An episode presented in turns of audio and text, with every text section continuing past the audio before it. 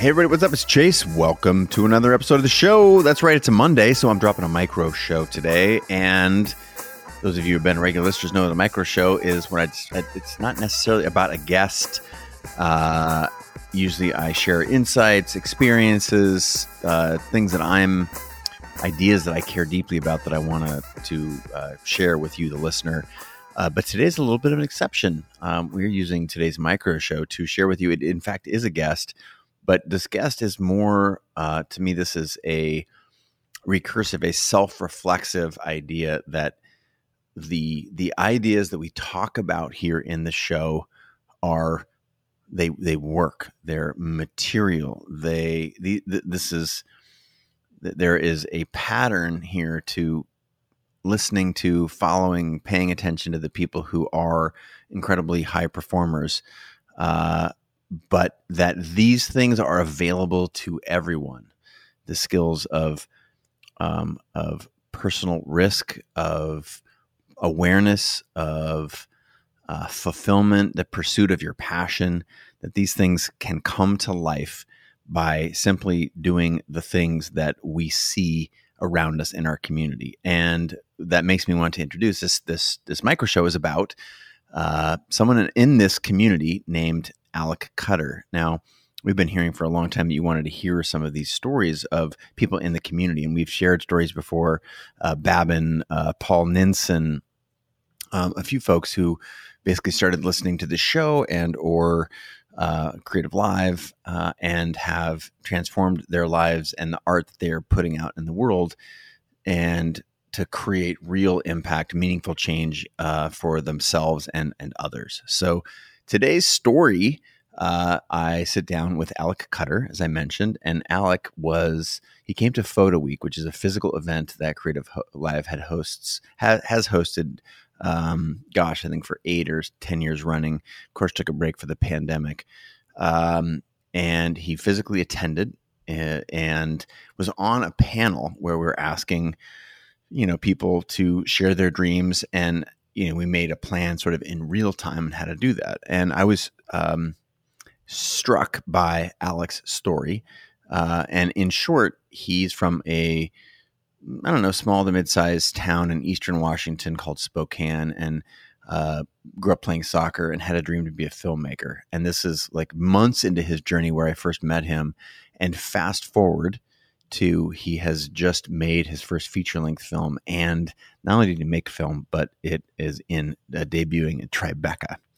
So to me, this is not just a full circle moment, and you know, this is the goal here is not to pat uh, you know, us in this community, me personally, Creative Live, anything on the back. This is about just being a part of something bigger than yourself, being willing to um, be a part of a community, and most importantly, being able to put your dream out there in the world for this one precious life and actually do something about it. So I'm going to get out of the way and let you enjoy this story, which I think is loaded with with not just the tactics but meaning uh, and I'll let Alex share his story with you. And uh, I can't wait. Looking forward to hearing from you. And if you, again, you pay attention to Alec, Alec and his work, and um, gosh, I just I'm excited for you hear this. So I'm going to stop talking and please enjoy the show.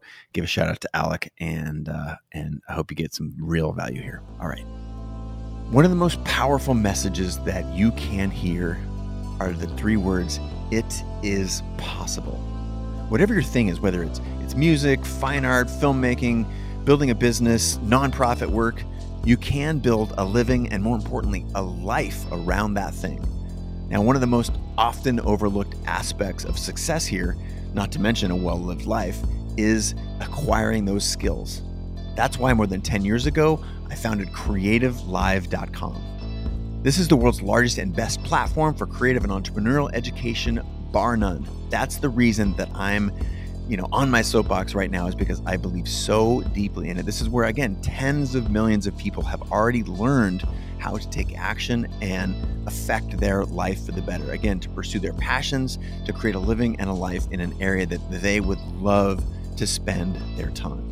In addition to classes around photography, video, art, design, music, audio, there's also things like health and wellness, mindfulness, meditation, If you've been listening to this show for a while, you're aware that I used to encourage you to buy a class to try and transform one aspect of your life, and that was like 99 or 149 bucks, say. Now we've moved Creative Live to subscription first, so you can get access to more than 2,000 classes for roughly the same price of a single class just a year or two ago. An annual subscription is now just $149. That's right, that's a whole year. What is that, like 13 bucks for access to thousands of hours of super high end learning content, all for one simple price. You can play annually or you can pay monthly, whatever works for you. Where do you do that? Go to creativelive.com slash creator pass. All right, that about wraps it up. Now let's get back to the show.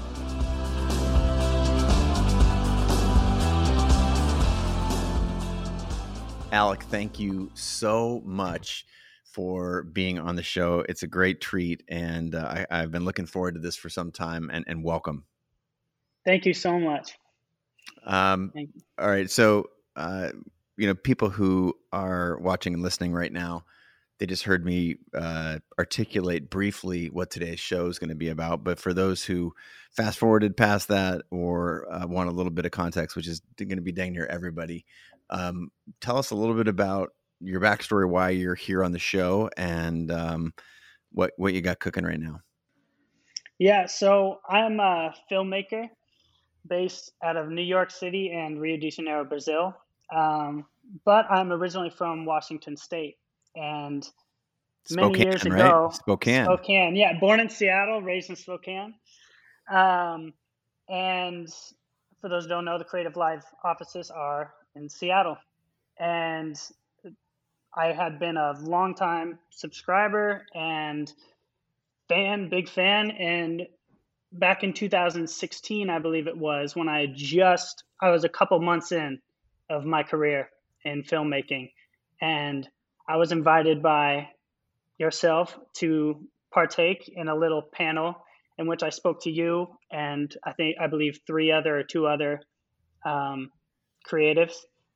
And that was just the beginning. And from those words, and I've thought about them for so many years now. And now it's kind of been a full circle moment where, um, after a lot of, lot of hard work, my first independent film uh, just had its world premiere at the Tribeca Film Festival uh, here in New York City. So, it's, and now it's that just happened about a week ago, and so it just feels amazing, you know, to have this full circle moment. And um, before I move on, I just want to thank you so much personally and the Creative Live team for everything oh, you gave me so many years ago, really. Um, and I, I'll elaborate on that, you know, as we move on. But I just wanted to start with that. Thank you so much, Alec. I really appreciate it. And again, one of, one of my favorite, one of the reasons I get up every morning and do the work that that I or we do here at Creative Live is because of folks like Alec and your story and uh, of a lot of there's a lot of success a lot of creative live students or people that have been in our community for a long time my personal community uh, reach back out with these stories uh, of success and it, it always lights me up. A couple things stand out about yours in particular that we'll get to um, one just this the the magnitude of going from like starting your career as a filmmaker that was like uh, what we figured out like four years ago or something saying i'm yeah, gonna go i I'm gonna, yeah yeah, I'm going to start being a storyteller and I want to make mm-hmm. videos and those videos I want to make into movies and movies and then to have uh, a successful film debut at Tribeca. Like that is meteoric is the word that I would use. And I often try and what part of my job is setting expectations uh, for people who decide to pursue their, you know, their precious or their dreams with this one precious life. And that it's not always going to be up and to the right. There's going to be some hard stuff. So now that we've let the cat out of the bag, um, and you've got your your film, uh, we'll get into it a little bit more. It's called Nando, um, but it wasn't a linear path, right? It, it you started at Creative Live in 2016 on that panel, and uh, and then everything was up and to the right. So I'm hoping you can start by telling us a little bit of a story of your journey, some of the hard parts along mm-hmm. the way, and uh, and a couple of the breakthroughs. Yeah, um, it was. I knew for a long time I wanted to go into film. I had a deep love for film and storytelling itself. Um, but I got a pretty late start. So I really started in 20 late 2015 or 20 mid you know early 2016, um, where I just took a short course and learned the very basics of a camera, and then it was just that classic New York. And then I came out to New York and it was that classic New York story where I was sleeping on a friend's couch for months and working three different jobs, working at a bar, coaching soccer, um, and filming whenever I could. And I, I think you'll like this part of the story. I wasn't getting hired for anything because I didn't have a portfolio, which understandable. But in order to get a portfolio, I needed I felt like I needed to get hired. Until what I did was I just walked around Brooklyn um, like at least once a week and walked into a random cafe or a restaurant and just started filming. And then what I did is they didn't even know I was filming. You know, sometimes I'd ask the bartender, you know, can you pour it or whatever in a certain way. And so what I did is I went home. I, I filmed in the cafe or restaurant. I went home. I cut together a 30 second social media clip for them that they could use. And I just cold emailed them this video. And I said, you can put it up on any socials. Don't even have to tag me. Just put it on your Facebook or your Facebook video is blowing up at this time, um, or your Instagram or whatever and then sometimes I didn't, but sometimes they did. And then so I was like, nice, I can link that to my portfolio. I made a video, a social media video for uh, cafe, you know, this little cool cafe in Brooklyn. And the first job I ever really got hired for, which is a salary job at a soccer social media company, was I got hired based off a bunch of cafe videos. Just because, you know, they said, you know, oh, he can hold a camera, he knows what he's doing. So it's just, you know, let's let's bring him in. So, but I'm just long way to go, long way of saying that you know, without those and without that kind of start, um, obviously I would have loved to go straight into making films and you know talking about. I love soccer. That we'll get to that, but I would have loved to start there. But you know, I needed a portfolio, and so that was kind of the grind at the very beginning, which had changed my life ever since. Well, I, I think embedded in that story is advice, um, and you did it sort of showing not telling this this the concept of here is what i can do and the way i like to talk about it is a a prototype is worth a thousand meetings and the same could be true for a, a portfolio is worth a thousand you know cold emails if you send someone work or give them work that you have done on their behalf or with their product or or pov in mind not only is it endearing and inspirational and you know does it create a, a a relationship between you, even if it's temporary or short lived. But there's a general, a genuine process that you went through to to make a video that you sent someone that's actually doing the work and so many people that i have come across in my you know again mentorship or uh, even as i was coming up this idea of like how do you get you know it's a conundrum right how do you get hired if you've got no work because no one's going to hire, no one's got, you know. So what you did is you basically self assigned a portfolio piece. And then, mm-hmm. but that portfolio piece had a built in distribution in mind, not always required. And mm-hmm. most people, as you said, didn't take you up on it, or some didn't take you up on it, but some did. And as soon as they mm-hmm. do, you have something that has been out in the world on somebody besides your mom's and your channel. Um, so I, I, think there's a huge lesson to be learned in there. Um, but I want to fast forward. So you get you get this um, you get some cafe gigs, and then you get a, a gig gig where you on the back of making some of those videos they say well we need a social media dude and this guy can hold a camera and yeah. again that's not that is a far cry from making films that are in the Tribeca Film Festival. But mm-hmm. I'm sort of painstakingly unpacking your journey so people can. And to me, this is like meteoric. This is as fast as you can go from not, you know, not being a, a film expert to having a film debut in Tribeca is basically a few years and is your trajectory. So let's unpack the next step. Then you have this other gig. Tell us about that mm-hmm. gig. Yeah, it was at a it was a digital media company that focused solely on soccer, had a headquarters here in New York. And they brought me in, and I was quickly hired as a sh- shooter editor. But I think, and I can't speak for the people, you know, who are the higher ups there, but I, I got promoted very quickly because I think that I stood for something.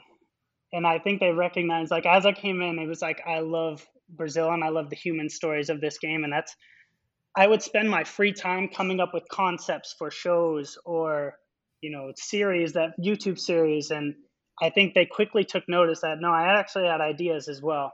And it, it wasn't even, that wasn't even intentional. It was, it was a sincere, I want to see these things. And I, you know what I mean? So then I pitched them because I really wanted to see them or make them.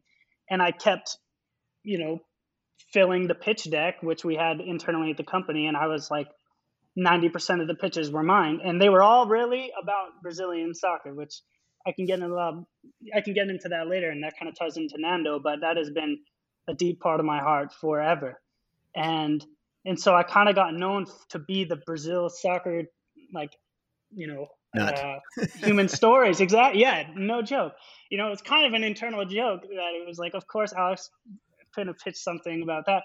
But I do think, though, that it, it kind of gave me a voice and it long way of it years down the road when somebody came i wasn't even working at the company anymore somebody came to one of the higher ups at that company and said do you know anyone who knows brazilian soccer and they're like yes immediately you know and so then they put me in touch. And i wasn't even, i hadn't talked to him for years. Um, but i do think that that was kind of a big big thing for me. And not again not that it was even intentional of that's how i'm going to move forward. It was just a very genuine thing of myself. That's that's what i want to make and that's what i want to see. So what i find with creators who have uh, are trying to get off the ground is doing anything with a camera and making videos is closer to what you want to be doing than not doing anything and so they end up saying like i'm a photographer or I'll just use photographer since uh, it came it comes easy to me these examples. I'm a photographer who shoots weddings, uh, but I don't want to shoot weddings. I want to shoot NASCAR or I want to shoot you know pro basketball or I want to shoot the you know extreme extreme snowboard championships or whatever. But they get sucked into the making money shooting. I just use weddings as an example, but maybe it's you know portraits for the local.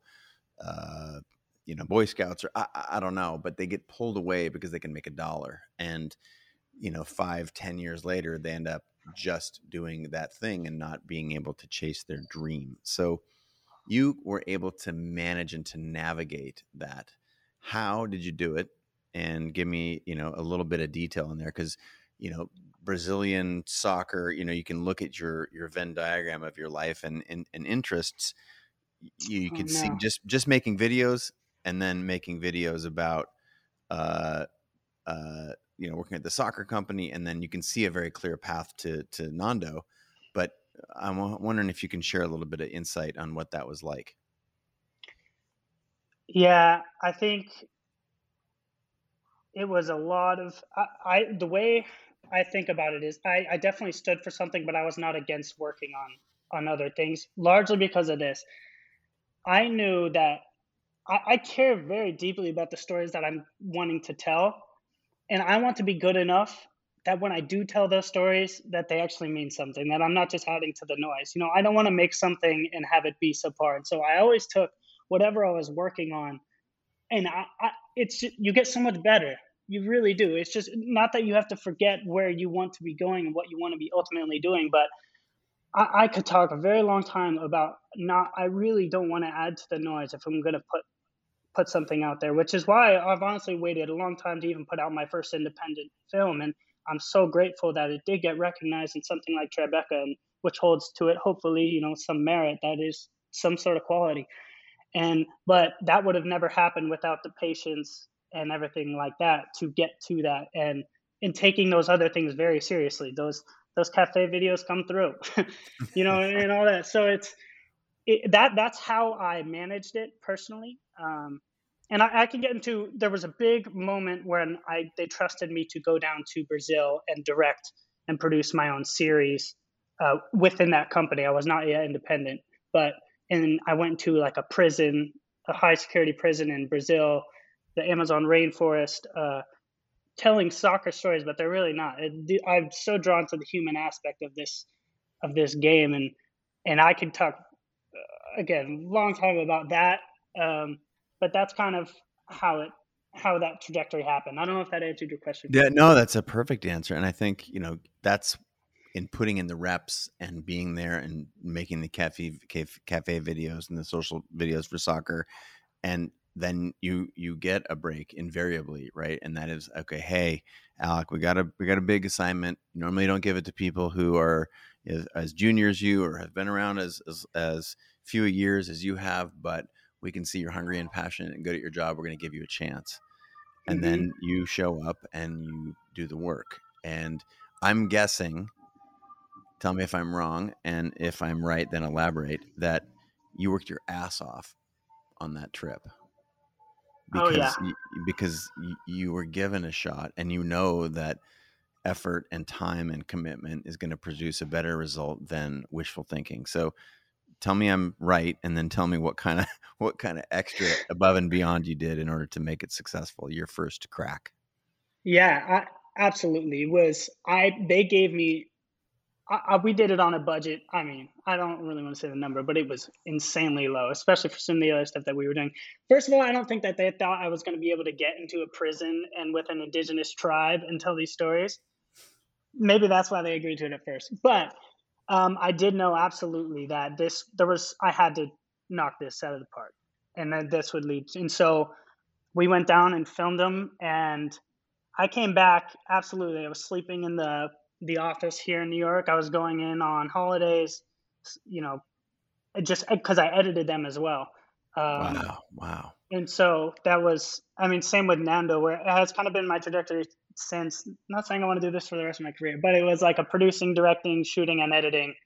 Robert uh, Rodriguez, Robert Rodriguez, man, he does it all too. I wish, I wish, yeah. Um, but it definitely was that, and man, I took, yeah, a lot, a lot of nights sleeping in there to finish these. The first two episodes were the prison and the in the Amazon rainforest. And um, unfortunately, I mean, unfortunately, unfortunately, you can't see those hopefully yet because they got sold, which was very nice. And I'm still attached to those, so hopefully that'll come up someday. But um, but that was absolutely a very very pivotal moment well, you can't. You also what I've, I I think is a takeaway is you can't actually control the outcome, but you can control your effort. You can control mm-hmm. your focus. You can control your passion, your enthusiasm, your willingness to do things that other people might not be willing to do in order to get the result. Your the stories that you shared about putting in the work. I don't think that's a surprise. Uh, I think that is expected. Actually, the different difference between knowing the story and actually doing the work required to create the success that you did are different things and i don't want to minimize that for a moment but i do want you to tell us about some things that were hard that were not expected that did not go as planned and that would be by all measures seen as setbacks and the goal here is not to to uh, undermine your amazing success of late but rather to add to it and to help people understand what it takes in order to uh, to play through some of the challenges. So, anything uh, uh, go poorly or unexpected, or, uh, or has it all just been up and the right and and uh, rainbows and unicorns? The, are you talking in terms of those initial things I filmed, or with Nando, or I'm just talk, in general? Just just with just in general. I think again, most people think well, as Brene Brown, I'll quote, she talks about gold plated grit. Like, oh, yeah, there was some hard stuff, but isn't it awesome? My film's in Tribeca. No, I want to actually hear, uh, like, what were some unexpected challenges that you've come on in a very short four year film career now to be, to, to wind up with uh, a film, a successful film at Tribeca? Hmm. It's I'm talking relationships. I'm mm-hmm. talking bank account. I'm talking like you know what are some of the things yeah. that you felt like you've had to to trade or were difficult along the way, and how did you manage them? Yeah, I think I think a lot of it was when I first moved out to New York to do this. When I was again sleeping on my friend's couch for months, um, five months I believe it was. At, oh, maybe even more and working three jobs and you know just not i'm thinking you know why am i out here? You know i'm not getting i'm trying like i'm trying the videos i'm making like especially at the beginning they're not good you know? And so that was a very very trying time but the kindness of the people around me my friend who let me do that um, having that sense of community and i don't know if everyone you know is so lucky to have that but i think you can maybe even find it in the creative live space with being around these other people who to push you go to go through.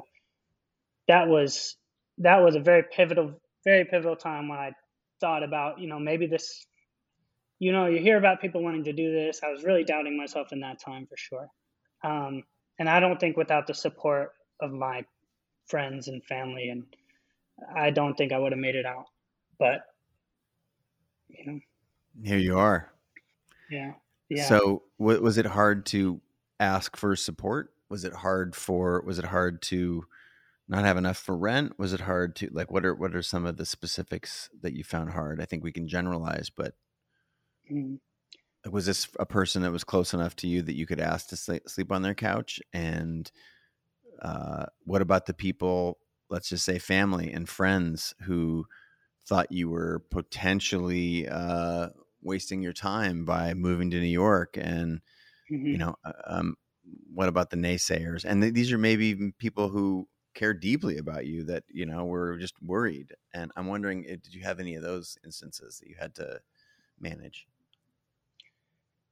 Yeah i'm especially coming from spokane i knew no one in the film industry and so it was very weird for my friends and i don't know if it was for my family they they did a good job hiding it but when i say i wanted to do this it's it's not a normal thing you hear especially coming out of spokane um, and so I absolutely knew that it was an odd thing to do, and people thought it was odd for me to go do this when I had never mentioned it. I kept it pretty tight to my chest. You know, I'd been, I played soccer at Gonzaga University, and I never really mentioned film.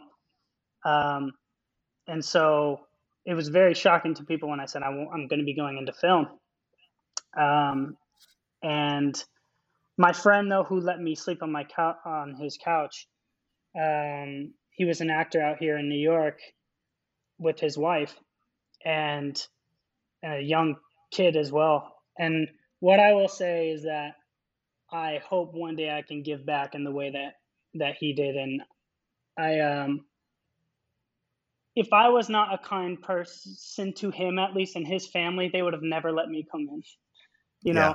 and i think sometimes that gets a little overlooked where I'm not it's not just a means to an end. Like I truly care about him and his family and I, I can't speak for him, but I do think that was a big reason. I don't think he would have done that for very many people, but I think he knew where my heart was at. And I think that's what, you know, I think that was a very important step for me to get in there. I don't know. If, again, I don't know if that answered. No, this is the, the. Not only does it answer the question, it highlights something that I'm specifically was probing for, and you absolutely just nailed it, underscored the sentiment that I was curious about, which is what are the things that stood out in the people that are in your world that want to give you a chance and that wanted to it's just like and kindness and authenticity and you were the brazilian storytelling soccer guy like you can't make that shit up.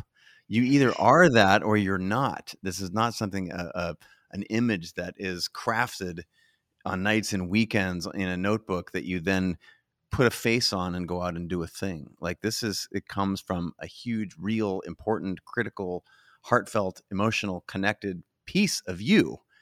And I'm just, you know, in hearing you talk about this and, you know, having listened to so many stories where that this actually matters, materially matters to the success, the outcome that most people uh, seek this one where you find a little crack and and whether it's kindness and whether you're paying it forward or you're you know this is it's as you said it's just your sort of your natural state like this matters. People do not work want to work with assholes.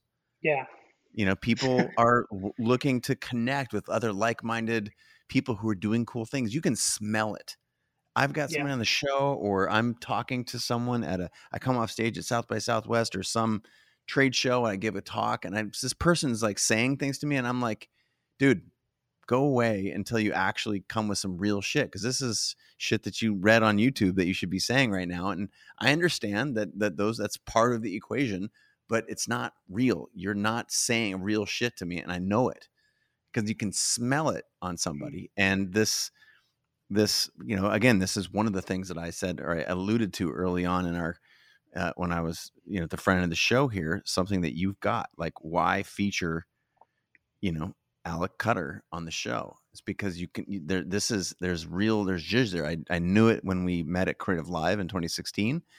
Uh, we were hosting Photo Week, I think it was, and you were one of the panelists, and, and we had some conversations then, and I knew there was something there. And by this idea of you can sense it, like whatever the it is, I'm not trying to be prescriptive. You you are doing you, and you've done it so I'm going to shift now. Thank you for that. Thank you for no. Thank you so much for this and, and sharing. You. And I want to I want to turn the attention now to your project to Nando, and uh, first go ahead and describe it. Um, everybody knows now that it's at uh, you know it's in Tribeca, and I just want to hear a little bit about how you concepted the film and uh, and why that film and not not something else.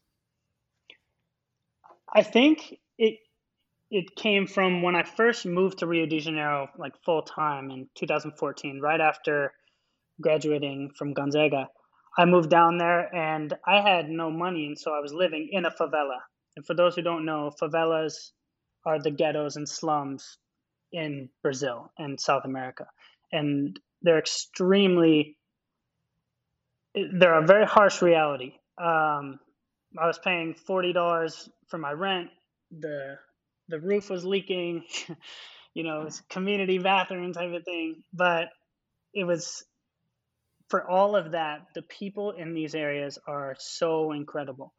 They are to this day was the kindest, most heartwarming people. They helped me through everything. I barely knew Portuguese at that moment, and they were just so kind and took me in um, and looked after me honestly. And so fast forward, you know, five years later, four years later, I really wanted to tell a story in these areas that more highlighted the humanity and the purity that is in these communities and specifically in the children that are in these communities. Um, and that, again, I'm not trying to hammer on it, but for example, we had to pause or cancel production six or seven times due to shootouts happening between rival drug cartels or the police and we just had to wait months then for the tensions to die down and and all of that. So these these realities are very real, but man, underneath that, there's just so much beauty within these areas. And so I really wanted to tell the story about a kid, and I knew that I wanted to, to be through the lens of football, through soccer, which is such an important part of the culture down there. And for so long, it has been like the sport of the people. It is the melting. The stadiums were the melting pot of the rich and poor, and, and all of that. And now, um, unfortunately, much like other sports as well, it's becoming very. A lot of people are becoming alienated to even partake in going to these events, and so that is kind of like the underlying current of the film. Is that underlying narrative, at least, is there's a young boy in the Mangueira favela, which sits it's a favela that sits literally a three minute walk from the most famous stadium in all of Brazil, which is the Maracanã. And he has never been to a game, this young boy, Nando, even though he lives so close. Um, and so the film is kind of about that, but again, it's really not about soccer, football. It is much more about examining what it, how small their world is inside these favelas and what it can mean when he feels a part of something greater than himself, which I definitely feel like football is the epitome of that in so many cultures around the world, is feeling like you're part of this massive, you know, family. And I can attest to that in so many various ways. And but specifically, if you don't mind me telling a very specific story, it kind of highlights the kind of highlights how small these worlds are and kind of why I wanted to to tell this story. We are we were filming at the school where Nando where we found Nando, and and I was letting the kids play around with my camera and everything like that. And I, I go home and I come back, you know, a few days later, and the teacher, she told me, Do you remember that young girl? She's Nando's friend who was playing around with your camera. And I said, Yeah. And she said, The teacher said, Yeah, she committed suicide about three days ago, you know, two days ago. And I was like, I was just shocked. And if that happened at one of my schools, you know, when I was younger, we would have had, you know, we would have talked about it. It would have been a big thing. And, you know, I, t- I, t- I asked her, you know, what did you guys do? Did you guys, what do the kids think? And she's like, it's normal you know, it's these kids. This has happened to many kids that they know, or you know, many people that they know, many family members that they know, and it, it just really took me back. Of that is what they deem normal. That is their world. There are, and she was telling me there's kids in this favela who have never seen the beach in Rio de Janeiro, and the beach is like four metro stops away from from the favela, and it just, and so I really wanted to not talk about football for football's sake, but I really wanted to use football as a lens to show, you know, look what it means when he can feel part of this world that's just beyond these harsh realities that he sees every day, and what what that can mean. And so it, it really was never about football. But yeah, it really strikes me the the value of belonging, about mm-hmm. inclusivity, about human connection. Um, did and, and, you know football soccer is a fantastic vehicle for that because it, it does in many ways transcend socioeconomic status uh, orientation geography you know there's a connection there that i think is, is very real we have this in common this background of soccer um, and you know, frankly, that's what the film is about. And I don't want to give any more away about the film because I'm I want to encourage people to to see it. And maybe you could put a plug for the film. Like, what do you? What's the best way for people to experience it? Because you know, here we are. Um, you know, if you couldn't attend Tribeca, um, h- how do we want to steer people towards getting to know more of your work? I'll be posting a lot about it for every festival that we get into. We already have a couple lined up um, on my social media, um, which I you can tag however you want. Uh, it's just at Alec Cutter. But Alec A L E C C U T T E R for those who yes. are. Yeah. Okay. And our next festival though is starts July twentieth. It's the Indie Short Fest in Indianapolis, and but it, there will be tickets for streaming as well. So you don't have to be in Indianapolis, but if you are there, let me know. But I'll, I'll um, make sure to, to be posting about that and make sure people have the links to get the the tickets if they would like. Awesome, awesome. So now I want to go back to the acquisition of skills because at some point, you know, and and I, I want to be very clear. Yes, Creative Live is a company I started. Yes, they underwrite this show. Yes, but I don't care where you learn skills or where you find community or where you find your people or like it, it literally doesn't matter to me. But what does matter is that people understand the value of lifelong learning and understanding that, you know, for you, there was a transition at some point. You went from being a soccer coach to saying, hey, look, I want to start making films. And that was a total, you know, head bender, mind mind bender for a lot of people in your world. The same, I had the same experience. I was an athlete and said, "Hey, I'm gonna, you know, be tran- tra- transition my skills into focusing on photography, photographing action sports." And for most people, it was a huge head scratch. And this idea of taking a turn to pursuing what it is that you want to do. So, you know, how hard was that? And then B, what role did the acquisition of skills and repetition play in your success? I think I can't disengage my past as an athlete with what I forced myself to do to acquire these skills. Where, for better or worse, I had a very stern coach, to put it lightly, when I was younger, even when I was very young. And I really developed as I was playing soccer throughout my childhood what it took to actually be good at something. I'm not saying I was even good, but you know, to at least to, to reach a certain level, you know. Mm-hmm. And I am always I think what put inside me was a bullshit detector for myself, where it's like I've I've been capable of doing more work than I'm doing. You know, are you actually doing this work? Um, are you actually, which is really what forced me to go out and make those videos at the very beginning of the, you know, the cafe videos where it was like, you have, you can do something, you know, I, I thought that, you know, it's like, at least you have, you have some hours, like go, what could you do? And so, um, that was, that internal bullshit detector that I, that was instilled in me has lasted. And I'm constantly, reviewing myself on those questions. Um, we can get into this later, but there's a quarterly no, review.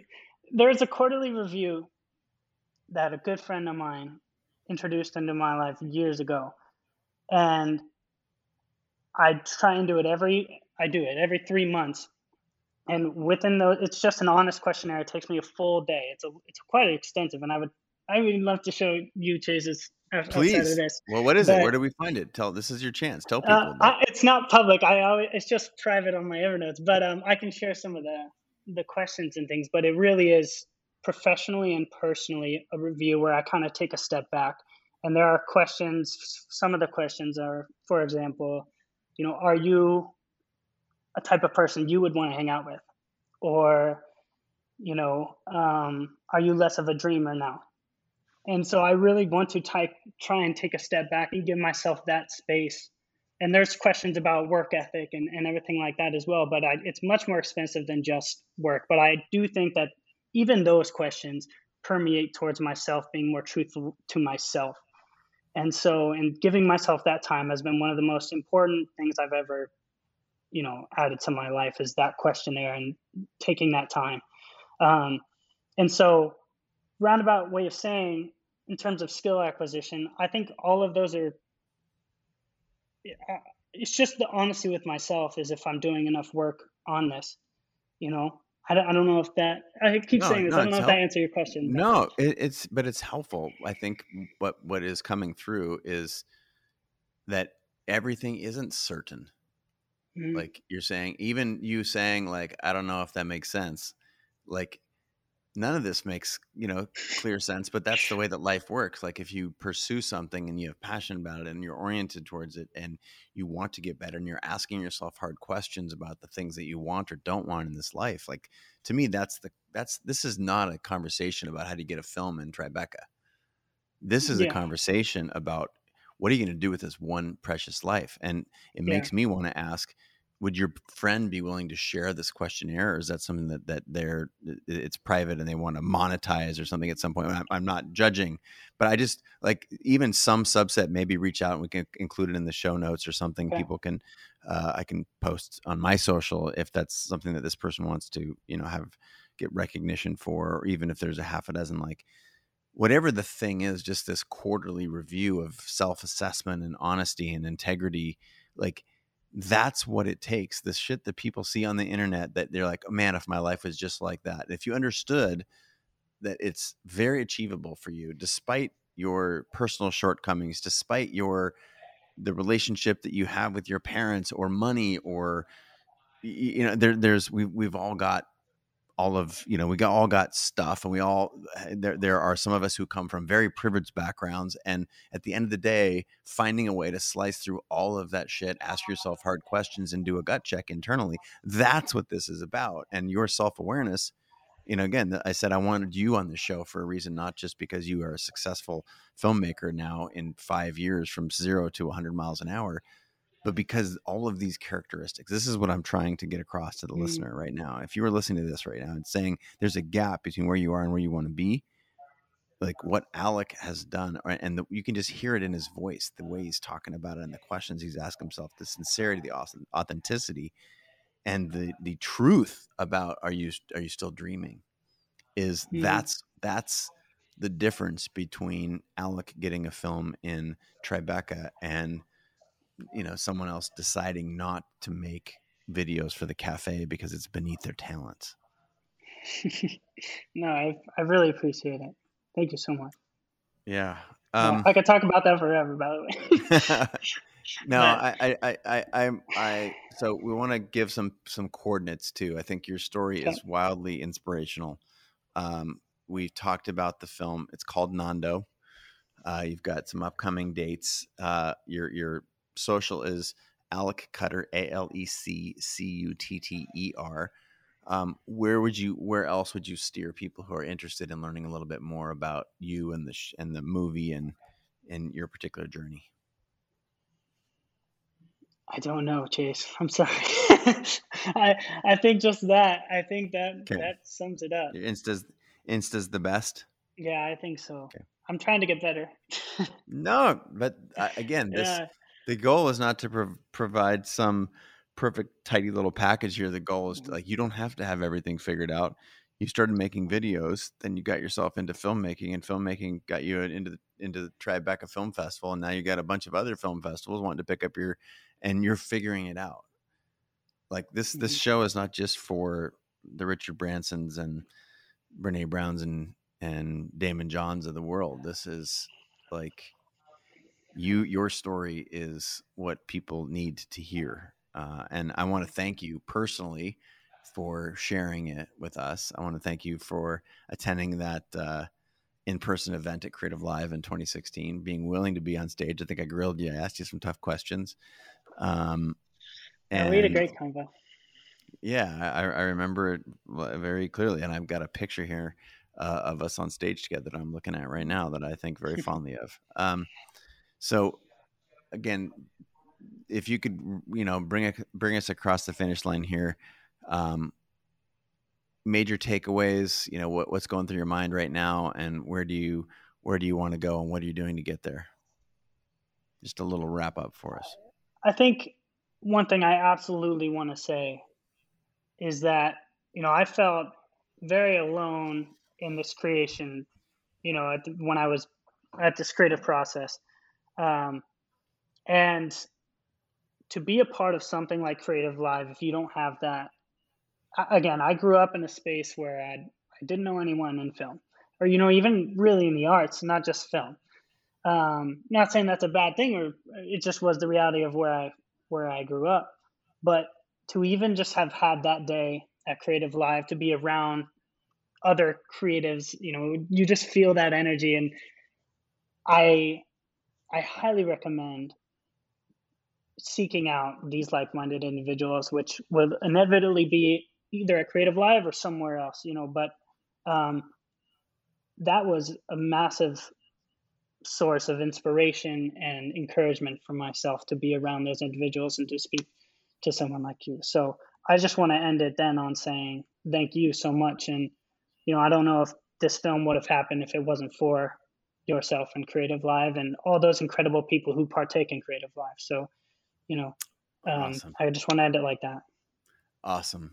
Alec, thank you so much for willing to willingness to share your story, for being on the show, for being authentic and vulnerable. Again, those are things that stood out to me when we, um, you know, look at the work and the trajectory of what you've been in. I want to give you a huge congratulations. Again, I call this meteoric to go from like picking up a camera and saying some, putting something out there in the world, and then uh, to to watch it come to life in real time. It's been fun for us at Creative Live and me personally. And uh, congratulations. I hope you can enjoy it just long enough before you get back to work because I know the film festival scene is that's that's a lot of work and going and traveling and submitting and showing and um, just keep going. I can't wait to see it uh, on the big screen uh, myself and grateful to to be in touch with you, man. And thanks a lot. Thank you so much. All right, everybody out there, uh, go check out Alec's work and uh, maybe think about doing one of those quarterly assessments where you're wondering, asking yourself really hard questions and being real. Are you pursuing the things that you should be with this one precious life? Um, and if not, it's not a reason to beat yourself up, but it's a time to change your behaviors to match your ambitions. So, signing off without further ado, uh, thank you, Mr. Alec Cutter, and uh, signing off for myself. Until next time, I bid you uh, adieu. All right, that's it for the show today. But hey, before you go, I want to just make one extra point. And that is, it's my hope, my goal, the reason that we at Creative Live produce this show. I've been doing this for 10 years now. The goal is to add value to your life. And my hope is that if you are applying these things, the things that you learn uh, from today's show or previous episodes, my belief is that you will get to where you want to go more quickly and that your life will be more fulfilled. So If that's working for you, I'm dying to hear your feedback, whether that's in reviews on any of the podcast app or platforms that you listen or on social. I pay attention to all those things.